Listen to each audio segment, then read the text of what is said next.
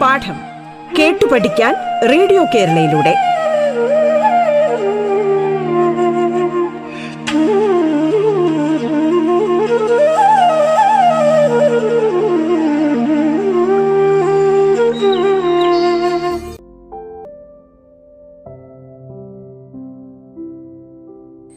നമസ്കാരം. സംസ്ഥാന സർക്കാരിന്റെ ഓൺലൈൻ റേഡിയോ സംരംഭമായ റേഡിയോ കേരളയുടെ പാഠത്തിലേക്ക് ഏവർക്കും ഹൃദ്യമായ സ്വാഗതം. ഞാൻ Shanthi G P Pathanapuram Mount Tabor girls ഹൈസ്കൂളിലെ മലയാളം അധ്യാപികയാണ്. പ്രിയപ്പെട്ട കുഞ്ഞുങ്ങളെ ഇന്ന് നമുക്ക് മലയാള ഭാഷയുടെ അടിസ്ഥാന ഘടകങ്ങൾ ഒന്ന് പരിചയപ്പെടാം. ആദ്യം നമുക്ക് എന്താണ് ഭാഷ എന്ന് പരിശോധിക്കാം. അർത്ഥയുക്തങ്ങളായ ശബ്ദങ്ങൾ ഉപയോഗിച്ച് ആശയപ്രകാശനം നടത്തുന്നതിനുള്ള ഉപാധിയാണ് ഭാഷ. ഭാഷ തെറ്റുകൂടാതെ ഉപയോഗിക്കുന്നതിനുള്ള നിയമത്തെക്കുറിച്ച് പ്രതിപാദിക്കുന്ന ശാസ്ത്രമാണ് വ്യാകരണം. ഇംഗ്ലീഷിൽ നിങ്ങൾ ഇതിനെ ഗ്രാമർ എന്ന് പറയും. എഴുതാൻ ഉപയോഗിക്കുന്ന ഭാഷ വരമൊഴി എന്നും സംഭാഷണത്തിന് ഉപയോഗിക്കുന്ന ഭാഷ വായ്മൊഴി എന്നും അറിയപ്പെടുന്നു. നമ്മുടെ മലയാള ഭാഷ ദ്രാവിഡ ഗോത്രത്തിൽ പെട്ടതാണ്. മലയാളം സംസാരിക്കുന്നവരുടെ ജനസംഖ്യ അനുപാതികമായ കണക്ക് നോക്കുമ്പോൾ ഭാരതീയ ഭാഷകളിൽ എട്ടാം സ്ഥാനമാണ് മലയാളത്തിനുള്ളത്. കേരളത്തിലെ ഭാഷയ്ക്ക് മലയാളം എന്ന പേര് സിദ്ധിച്ചിട്ട് അധിക കാലമായിട്ടില്ല. മലയാളം ആദ്യം ഒരു ദേശനാമത്തെ കുറിക്കുന്ന പദമായിരുന്നു. പിന്നീട് മലയാണ്മ മലയായ്മ എന്നീ പേരുകൾ ഭാഷാവാജിയായി നിലവിൽ വന്നു. ഇപ്പോൾ ദേശനാമമായ മലയാളം തന്നെ ഭാഷാനാമമായും ഉപയോഗിച്ചു വരുന്നു. ഇംഗ്ലീഷ് സംസ്കൃതം തമിഴ് തുടങ്ങിയ ഭാഷകളുമായുള്ള സംസർഗം അല്ലെങ്കിൽ കൂട്ടുകെട്ട് അല്ലെങ്കിൽ അടുപ്പം നിമിത്തം മലയാളത്തിന്റെ രൂപത്തിനും ഭാവത്തിനും ഗണ്യമായ പല മാറ്റങ്ങളും വന്നു ചേർന്നിട്ടുണ്ട്. നാം നിത്യവും ഉപയോഗിക്കുന്ന ഭാഷാ പദങ്ങളിൽ പലതും പല ഭാഷകളിൽ നിന്നും സ്വീകരിച്ചിട്ടുള്ളവയാണ്.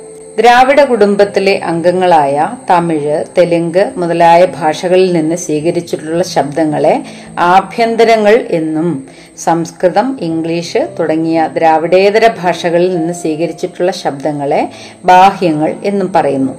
ആഭ്യന്തരത്തിന് സ്വന്തം സാധാരണം ദേശ്യം എന്ന് മൂന്ന് വിഭാഗങ്ങൾ ഉണ്ട്. മറ്റ് ദ്രാവിഡ ഭാഷകളിൽ നിന്ന് എടുക്കാതെ മലയാളത്തിൽ മാത്രമുള്ള ശബ്ദങ്ങളെ സ്വന്തം എന്ന് പറയും. ദ്രാവിഡ ഭാഷകളിൽ പൊതുവെ ഉപയോഗിക്കുന്ന പദം സാധാരണം എന്ന് പറയും. മലയാളത്തിൽ ചില ദേശങ്ങളിൽ മാത്രം നടപ്പുള്ളവയാണ് ദേഷ്യം ബാഹ്യത്തിൽ രണ്ട് വിഭാഗമാണുള്ളത് തൽസമമെന്നും തൽഭവമെന്നും വർണങ്ങൾക്ക് വ്യത്യാസം വരുത്താതെ മൂലഭാഷയിൽ ഇരിക്കുന്നത് പോലെ തന്നെ പദങ്ങളെ സ്വീകരിക്കുന്നതിന് തൽസമം എന്ന് പറയും. സ്വന്തം ഭാഷാരീതി അനുസരിച്ച് അക്ഷരങ്ങൾക്ക് മാറ്റം വരുത്തിയിട്ടുള്ളവയാണ് തൽഭവം എന്ന് പറയുന്നത്. ഉദാഹരണമായി തൽസമം എന്നുള്ളതിന് രാജാവ് അമ്പ ശ്രാവണം സന്ധ്യ ഉലൂഖം ജഡ്ജ് ഹോസ്പിറ്റൽ തുടങ്ങിയ പദങ്ങൾ. തൽഭവത്തിന് അരജൻ അമ്മ രാജാവ് എന്ന പദത്ത് പദത്തിനെ മലയാള ഭാഷയിലേക്ക് മാറ്റി നമ്മൾ അരജനാക്കി അമ്പ എന്ന പദത്തിനെ അമ്മയാക്കി ശ്രാവണത്തിനെ ഓണമാക്കി ജഡ്ജിനെ ജഡ്ജിയാക്കി. കൂടുതൽ ഈ രീതിയിലുള്ള പദങ്ങൾ നിങ്ങൾ കണ്ടെത്തുക. മലയാള ഭാഷയിൽ മറ്റ് ചില ഭാഷകളുമായി ഉള്ള സംസർഗം മൂലം ഉണ്ടായ പദങ്ങളും നമുക്കൊന്ന് നോക്കാം. ഭാഷയുടെ ആരോഗ്യകരമായ വളർച്ചയുടെ ഒരു മാനദണ്ഡം വർദ്ധമാനമായിക്കൊണ്ടിരിക്കുന്ന അതിലെ പദസമ്പത്ത് അഥവാ വൊക്കാബുലറിയാണ് ഓരോ കാലഘട്ടത്തിലും പുതിയ പുതിയ പദങ്ങൾ ഓരോ ഭാഷയിലും ഉണ്ടായിക്കൊണ്ടിരിക്കും. പല രീതിയിലുള്ള സംസർഗം കൊണ്ട് ഭാഷയിലെ പദം മറ്റു ഭാഷകളിൽ രൂഢമൂലമായി ആ ഭാഷയെ പരിപോഷിപ്പിക്കാറുണ്ട്. ഭാഷയുടെ ക്രമാനുസാരിയായ വളർച്ച പരിശോധിച്ചാൽ ഇത്തരം കൊള്ളലും കൊടുക്കലും സുലഭമായി നടന്നിട്ടുണ്ട് എന്ന് കാണാൻ സാധിക്കും. സംസ്കൃതം ഹിന്ദി ഇംഗ്ലീഷ് അറബി പേർഷ്യൻ പോർട്ടുഗീസ് ഫ്രഞ്ച് തുടങ്ങിയ ഭാഷകളിൽ നിന്ന് നിരവധി പദങ്ങൾ മലയാള ഭാഷയിൽ പ്രചുര പ്രചാരത്തിൽ ഉണ്ട്. ഉദാഹരണമായി ചിലത് നമുക്ക് പരിശോധിക്കാം. സംസ്കൃത ഭാഷയിൽ നിന്ന് നാം കടം കൊണ്ട നഖം മുഖം സുഖം ദുഃഖം വിരഹം വിശ്രമം പ്രയാസം അങ്ങനെ ധാരാളം പദങ്ങൾ. ഇംഗ്ലീഷ് ഭാഷയിലെ ചില പദങ്ങൾ നോക്കൂ. College bus office desk radio paper hotel. അറബി ഭാഷയിൽ നിന്ന് രൂപ നാം കടമെടുത്ത പദങ്ങൾ നോക്കൂ. കടലാസ് കപ്പി കരാറ് കാലി മുൻസിപ്പ് ഹർജി തസ്തിക നികുതി താലൂക്ക്. പേർഷ്യൻ ഭാഷയിലെ ചില പദങ്ങളാണ് ഇസ്തിരി ഓഹരി കമ്മി കാനേഷുമാരി സുമാർ സവാരി ശിപായി. ഹിന്ദിയിൽ നിന്ന് നാം കടമെടുത്ത പദങ്ങൾ നോക്കൂ. ബെഡായി മിഠായി ബംഗ്ലാവ് പോക്കിരി ചാവടി ദീവാളി. പോർച്ചുഗീസ് ഭാഷയിൽ നിന്ന് നാം കടമെടുത്ത പദങ്ങൾക്ക് ഉദാഹരണങ്ങളാണ് അലമാരി കസേര കുരിശ് ലേലം മേസ്തിരി കുംഭസാരം. ഫ്രഞ്ചിൽ നിന്ന് കടമെടുത്ത പദങ്ങൾക്ക് ഉദാഹരണമാണ് ടാബ്ഡോൾ ഡീലക്സ് ബൂർഷുവ കഫേ. അപ്പോൾ ഇത്തരത്തിൽ അന്യഭാഷകളിൽ നിന്ന് നമ്മുടെ ഭാഷയിലേക്ക് കുടിയേറിയ പദങ്ങൾ നിങ്ങൾ കണ്ടെത്തി ഒന്ന് പട്ടികപ്പെടുത്താൻ ശ്രമിച്ചു നോക്കുക. മലയാളം കടം കൊണ്ടതുപോലെ തന്നെ ധാരാളം പദങ്ങൾ മറ്റു ഭാഷകളിലേക്ക് കടം കൊടുക്കുകയും ചെയ്തിട്ടുണ്ട്. പോർട്ടുഗീസ് ഇംഗ്ലീഷ് ഭാഷകളിലേക്ക് കടന്ന ചില മലയാള വാക്കുകൾ. ഉദാഹരണമാണ് മാങ്ങ മാങ്കോ ചക്ക ജാക്ക് ഫ്രൂട്ട് തേക്ക് ടീക്ക് കറി കറി തന്നെയാണ്. ഇനി ഇംഗ്ലീഷിൽ എത്താത്തവയും പറങ്കികൾ സ്വീകരിച്ചവയുമായ ചില പദങ്ങൾക്ക് ഉദാഹരണം ചുണ്ണാമ്പ് കഞ്ഞി ഓല പിണ്ണാക്ക് എന്നിങ്ങനെ പോകുന്നു. ഇനി നമുക്ക് നമ്മുടെ അക്ഷര വിഭാഗങ്ങളെ ഒന്ന് പരിശോധിക്കാം. ഭാഷ അപഗ്രഥിക്കുമ്പോൾ വാക്യം പദം അക്ഷരം വർണം എന്നിങ്ങനെ പല ഘടകങ്ങൾ ലഭിക്കും. ആദ്യം നമുക്ക് വർണം എന്നാൽ എന്താണ് എന്നൊന്ന് പരിശോധിക്കാം. പിരിക്കാൻ സാധിക്കാത്ത ഒറ്റയായി നിൽക്കുന്ന ധ്വനിയാണ് വർണം. ഉദാഹരണമായി അ ഇ ഉ ഇറ് തുടങ്ങിയവ. സ്വരം. സ്വയം ഉച്ചാരണക്ഷമങ്ങളായ വർണങ്ങളെയാണ് സ്വരാക്ഷരങ്ങൾ എന്ന് വിളിക്കുക. ഉദാഹരണം ഇ ഉ ഇറ് തുടങ്ങിയവ. വ്യഞ്ജനം. സ്വരസഹായത്തോടുകൂടി ഉച്ചരിക്കുവാൻ കഴിയുന്ന വർണമാണ് വ്യഞ്ജനം. ഉദാഹരണം ക ച ട ത പ. അക്ഷരം. ഒറ്റയായിട്ടോ വ്യഞ്ജനത്തോട് ചേർന്നോ നിൽക്കുന്ന സ്വന്തം സ്വര അക്ഷരം. ഒറ്റയായിട്ടോ വ്യഞ്ജനത്തോട് ചേർന്നോ നിൽക്കുന്ന സ്വരം അക്ഷരം. സ്വരങ്ങൾ വർണങ്ങളും അക്ഷരങ്ങളുമാണ്. നാം അക്ഷരങ്ങളെയാണ് വർണങ്ങളെയല്ല യഥാർത്ഥത്തിൽ ഉച്ചരിക്കുന്നത്. ഉദാഹരണം ആ ഇ കി ചി ദ തുടങ്ങിയവ. ലിപി അക്ഷരങ്ങൾ എഴുതി കാണിക്കുവാൻ ഉപയോഗിക്കുന്ന സാങ്കേതിക രൂപമാണ് ലിപി. ഉദാഹരണമായിട്ട് നാം എഴുതുന്ന അക്ഷരങ്ങൾക്കൊക്കെ ലിപി എന്നാണ് പറയുക. മലയാള ഭാഷയിൽ അമ്പത്തി ഒന്ന് അക്ഷരങ്ങളാണ് നിലവിൽ ഉള്ളത്. സ്വരസ്പർശം കൂടാതെ വ്യഞ്ജനങ്ങൾ ഉച്ചരിക്കുവാൻ സാധ്യമല്ല. വ്യഞ്ജനങ്ങളോട് കൂടി ആ കൂട്ടിച്ചേർത്താണ് സാധാരണ വ്യഞ്ജനങ്ങൾ കാണപ്പെടുന്നത്. ഉദാഹരണമായി ക് അധികം ആ ആണ് ക യ് അധികം ആ യ. എല്ലാ വ്യഞ്ജനങ്ങളിലും സ്വരം ചേർക്കണം എന്ന് നിർബന്ധമില്ല. രണ്ടോ മൂന്നോ വ്യഞ്ജനങ്ങൾ ചേരുമ്പോൾ അവയുടെ ഒടുവിൽ സ്വരം ചേരുന്നവയും കാണാം. ഒന്നിലധികം വ്യഞ്ജനങ്ങൾ ചേർന്ന് വരുന്നതിന് കൂട്ടക്ഷരം എന്ന് പറയും. ഉദാഹരണമായി ഇക്ക ഇമ്പ ഇഞ്ച ഇഞ്ഞ ഇച്ഛ. തുടങ്ങിയ ധാരാളം കൂട്ടക്ഷരങ്ങളുണ്ട്. ചില്ലുകൾ. സ്വരയോഗം കൂടാതെ നിൽക്കുന്ന വ്യഞ്ജനങ്ങളെയാണ് ചില്ലുകൾ എന്ന് വിളിക്കുന്നത്. യ ര റ ല ള ഴ ണ ന മ എന്നീ ഒൻപത് വ്യഞ്ജനങ്ങൾ ചില്ലുകൾ അവയ്ക്കാണ് ചില്ലുകൾ വരുന്നത്. ഉദാഹരണമായി യകാരം ചില്ലായി വരുന്നത് ദീർഘസ്വരങ്ങളിൽ ആകാരം ആഗമമായിട്ടോ ആയി പോയി എന്നീ ഭൂതരൂപദേശങ്ങളുടെ ഇകാരം ലോപിച്ചിട്ടോ ആകുന്നു. അതിനാൽ അതിനെ കണക്കാക്കേണ്ടതില്ല. എൺ ഇൻ എർ ഇൾ ഇൽ എന്നീ ചില്ലുകളാണ് ഭാഷയിൽ ഇന്ന് ഉപയോഗത്തിലിരിക്കുന്നത് ര റ എന്നിവയ്ക്ക് എർ എന്ന ചില്ലും ള ഴ എന്നിവ ഇൾ എന്ന ചില്ലിലും ചേർന്നിരിക്കുന്നു. സംവൃതവും വിവൃതവും ഹ്രസ്വമായ ഉകാരം രണ്ട് വിധമുണ്ട്. സ്പഷ്ടമായി തുറന്നുച്ചരിക്കുന്ന ഉകാരമാണ് വിവൃതം. അടച്ച് ഉൾവലിവോടെ ഉച്ചരിക്കുന്ന ഉകാരം സംവൃതമാകുന്നു. അതിന് അരയുകാരം എന്ന് ഗുണ്ടറ്റ് പറയുന്നുണ്ട്. വിവൃതത്തിന് ഉദാഹരണം നോക്കൂ. കണ്ടു നിന്നു വന്നു. സംവൃതത്തിന് കണ്ട് നിന്ന് വന്ന് എന്നിങ്ങനെ ഉദാഹരണങ്ങൾ പോകുന്നു. സംവൃതോതാരം അകാരത്തിന്റെ അർത്ഥ ഉച്ചാരണം ആണ് എന്ന് വാദിക്കുന്നവരും ഉണ്ട്.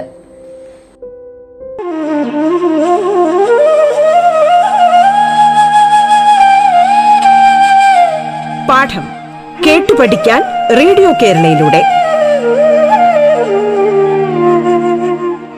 പാഠത്തിൽ ഇനി ഇടവേള.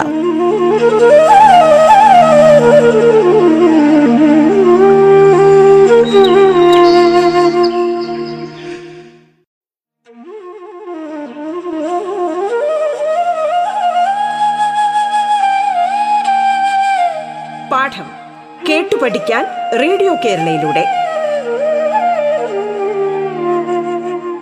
തുടർന്ന് കേൾക്കാം പാഠം.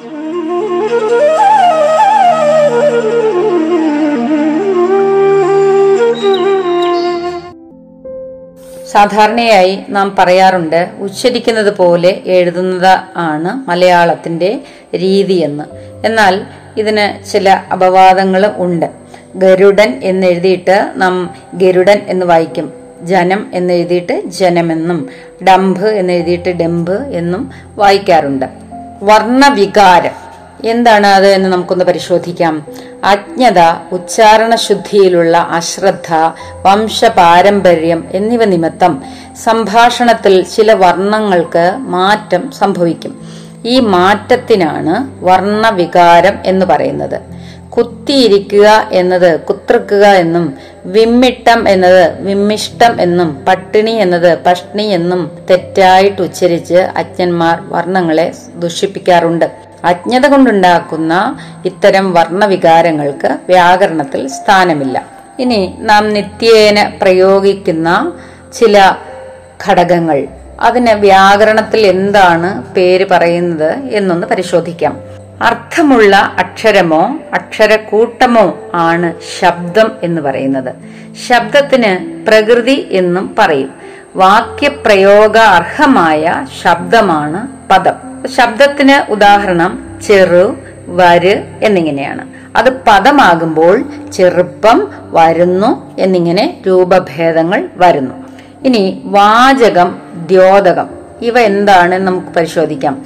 നാം എപ്പോഴും ഉപയോഗിക്കുന്ന ഘടകങ്ങൾ തന്നെയാണ് പക്ഷേ അവ എന്താണ് എന്ന് അല്ലെങ്കിൽ വ്യാകരണത്തിൽ അതിന് പറയുന്ന പേര് എന്താണ് നാം പരിശോധിക്കുന്നത്. ശബ്ദങ്ങളെ വാചകം ദ്യോതകം എന്ന് രണ്ടായി തിരിച്ചിരിക്കുന്നു. സ്വതന്ത്രമായ ഒരർത്ഥം നൽകുന്ന ശബ്ദമാണ് വാചകം. പദങ്ങൾ തമ്മിലുള്ള ബന്ധത്തെ ദ്യോതിപ്പിക്കുന്ന ശബ്ദത്തെയാണ് ദ്യോതകം എന്ന് പറയുന്നത്. ഉദാഹരണം ദ്യോതകത്തിന് ഉദാഹരണം നോക്കൂ. തൊട്ട് പറ്റി കുറിച്ച്. വാചകത്തിന് ഗോപി പേന മരം തുടങ്ങിയവയ്ക്ക് ഉദാഹരണമാണ്. എന്നിവ ഉദാഹരണമാണ്. വാചകങ്ങൾക്ക് നാമം കൃതി ഭേദകം എന്നീ മൂന്ന് വിഭാഗങ്ങളും. ദ്യോതകത്തിന് അവ്യയം നിപാതം എന്നീ രണ്ട് വിഭാഗങ്ങളും ഉണ്ട്. അവ്യയം നോക്കൂ. അർത്ഥലോപം വന്ന് ദ്യോതകങ്ങൾ ആയി തീർന്ന വാചക പദങ്ങളാണ് അവ്യയങ്ങൾ. ഉദാഹരണം പറ്റി കുറിച്ച് തൊട്ട് ഓളം. നിൽക്കുക എന്ന പദത്തിൽ നിന്ന് നിന്ന് പറ്റുക എന്ന പദത്തിൽ നിന്ന് പറ്റി കുറിക്കുക എന്ന പദത്തിൽ നിന്ന് കുറിച്ച്. അങ്ങനെയാണ് അവയുടെ ഉൽപ്പത്തി. നിപാതം. കേവലം ബന്ധം ദ്യോതിപ്പിക്കുന്ന ശുദ്ധ ദ്യോതക പദങ്ങളാണ് നിപാതങ്ങൾ. ഉദാഹരണം ഉം ഏ ഓ തുടങ്ങിയവ. രാമനും സീതയും. രാമനോ സീതയോ. രാമനെ സീതയെ. ഇപ്പൊ ശബ്ദത്തെ നമ്മൾ വാചകമെന്നും ദ്യോതകമെന്നും രണ്ടായി തിരിച്ചു. വാചകത്തെ തന്നെ നാമമെന്നും കൃതിയെന്നും ഭേദകം എന്നും മൂന്നായി തിരിക്കാം. ദ്യോതകത്തെ അവ്യയം എന്നും നിപാതം എന്നും രണ്ടായി തിരിക്കാം. ഇനി നമുക്ക് നാമം എന്താണ് എന്ന് പരിശോധിക്കാം. ഒരു ദ്രവ്യത്തിന്റെയോ ഗുണത്തിന്റെയോ ക്രിയയുടെയോ ആളിന്റെയോ സ്ഥലത്തിന്റെയോ ഒക്കെ പേരിനാണ് നാം നാമം എന്ന് പറയുന്നത്. ഉദാഹരണം മരം കല്ല് പെൺമ രാമൻ സീത തിരുവനന്തപുരം അങ്ങനെ. ഇനി നാമത്തിന് തന്നെ അനേകം പിരിവുകൾ ഉണ്ട്. ഉദാഹരണം ഒന്നാമത്തെ ദ്രവ്യനാമം. ഒരു ദ്രവ്യത്തിന്റെ പേരായ ശബ്ദമാണ് ദ്രവ്യനാമം. ഉദാഹരണമായിട്ട് പേന വസ്ത്രം മല നദി. ഗുണനാമം. ഒരു ഗുണത്തെ കുറിക്കുന്ന നാമമാണ് ഗുണനാമം. ഉദാഹരണം വെളുപ്പ് ധൈര്യം തിന്മ. ക്രിയാനാമം. ഒരു പ്രവൃത്തിയുടെ പേരായ ശബ്ദമാണ് ക്രിയാനാമം. ഉദാഹരണം വരവ് ഉറക്കം നോട്ടം. അത് വരുക ഉറങ്ങുക നോക്കുക തുടങ്ങിയ പ്രവൃത്തിയിൽ നിന്ന് ഉണ്ടാകുന്ന നാമപദങ്ങളാണ്. സർവനാമം. ഒരു നാമത്തിന് പകരം നിൽക്കുന്ന മറ്റൊരു പദമാണ് സർവനാമം. ആരുടെയെങ്കിലും ഒരു പുരുഷന്റെ പേര് പറഞ്ഞിട്ട് ആ പേരിന് പകരം അവൻ എന്ന് പ്രയോഗിക്കുക. ഒരു സ്ത്രീയുടെ പേര് പറഞ്ഞിട്ട് അതിന് പകരം അവൾ എന്ന് പ്രയോഗിക്കുക. ഇത്തരത്തിൽ സ്ത്രീ പുരുഷ ഭേദം ഇല്ലാത്തവയെ അത് എന്ന് പ്രയോഗിക്കുക. ചിലർ നാമത്തിന് ദ്രവ്യം ഗുണം ക്രിയ എന്നീ മൂന്ന് വിഭാഗമേ കൽപ്പിക്കുന്നുള്ളൂ. സർവനാമത്തെ അവർ ദ്രവ്യനാമമായി ഉൾപ്പെടുത്തിയും കാണാറുണ്ട്. ദ്രവ്യനാമത്തിന് നാല് വിഭാഗങ്ങളുണ്ട്. സപ്ഞാനാമം. ഒരു വ്യക്തിയെ കുറിക്കുന്നതാണ് സപ്ഞാനാമം. ഉദാഹരണം രാമൻ സീത തുടങ്ങിയവ. സാമാന്യനാമം. ഒരു ജാതിയെയോ വ്യവസ്ഥിത രൂപത്തോടു കൂടിയ വസ്തുക്കളെയോ കുറിക്കുന്ന നാമത്തെയാണ് സാമാന്യനാമം എന്ന് പറയുന്നത്. ഉദാഹരണം പക്ഷി പട്ടണം പേന മല തോട് ഇങ്ങനെ പോകുന്നു. മേയനാമം. ജാതി വ്യക്തി വ്യത്യാസമില്ലാത്ത വസ്തുക്കളെ പൊതുവേ കുറിക്കുന്ന നാമമാണ് മേയനാമം. ഉദാഹരണം പാൽ വെള്ളം വായു മണ്ണ്. സമൂഹനാമം. സമാന ധർമ്മങ്ങൾ ഉള്ള വസ്തുക്കളുടെ കൂട്ടത്തിനാണ് സമൂഹനാമം എന്ന് പറയുന്നത്. ഉദാഹരണം കുലം ഗണം പറ്റം രാശി തുടങ്ങിയവ. സർവനാമങ്ങൾ. സർവനാമത്തിന് പന്ത്രണ്ട് പുരുഷ പിരിവുകൾ ഉണ്ട്. ഉത്തമ പുരുഷ സർവനാമം മധ്യമ പുരുഷ സർവനാമം പ്രഥമ പുരുഷ സർവനാമം വിവേചക സർവനാമം വ്യപക്ഷേക വ്യപേക്ഷക സർവനാമം ചോദ്യ സർവനാമം നാനാ സർവനാമം നിർദ്ദിഷ്ടവാജി സ്വവാജി അംശവാജി അന്യാർത്ഥകം അനാസ്തവാജി തുടങ്ങിയവ.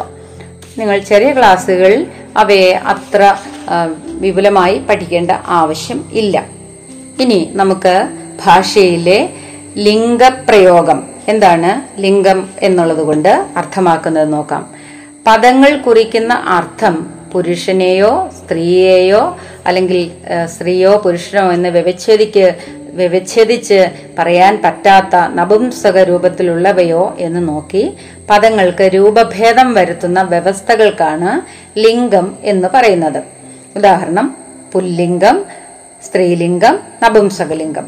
പുല്ലിംഗത്തിന് ഉദാഹരണം നരൻ പുരുഷൻ ഭർത്താവ് അങ്ങനെ പോകുന്നു. സ്ത്രീലിംഗം സ്ത്രീ ജാതിയെ കുറിക്കുന്ന ശബ്ദമാണ് സ്ത്രീലിംഗം. നാരി ഭാര്യ സ്ത്രീ എന്നിങ്ങനെ പോകുന്നു.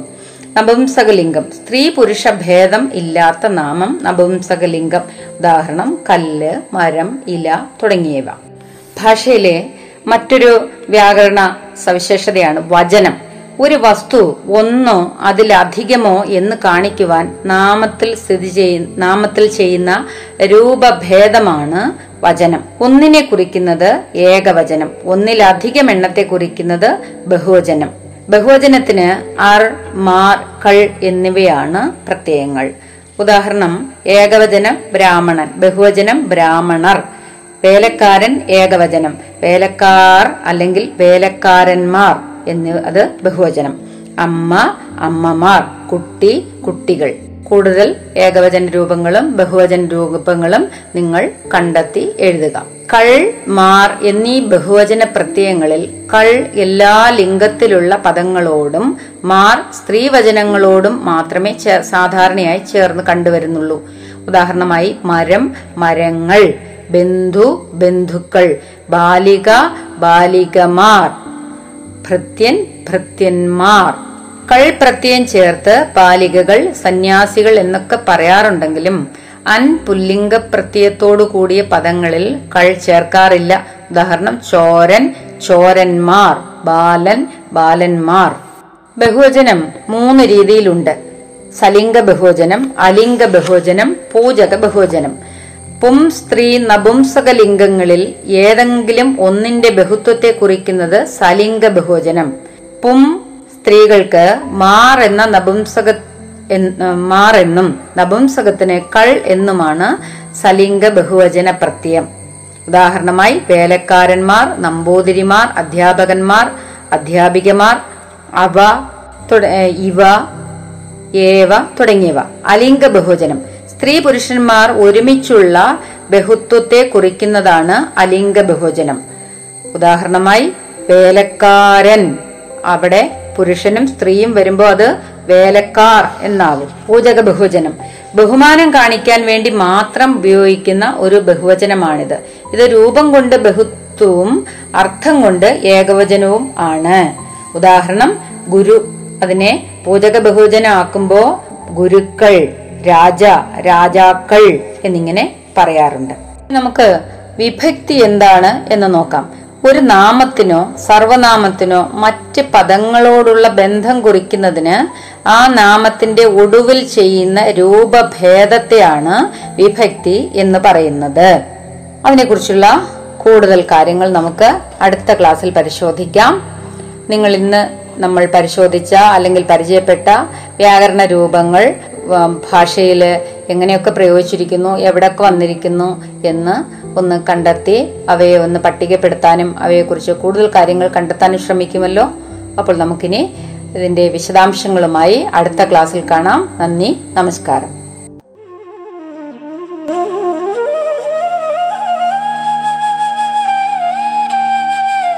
പാഠം കേട്ടു പഠിക്കാൻ റേഡിയോ കേരളയിലൂടെ. പാഠത്തിന്റെ ഇന്നത്തെ അധ്യായം പൂർണമാകുന്നു. ഇനി അടുത്ത ദിവസം കേൾക്കാം. നമസ്കാരം.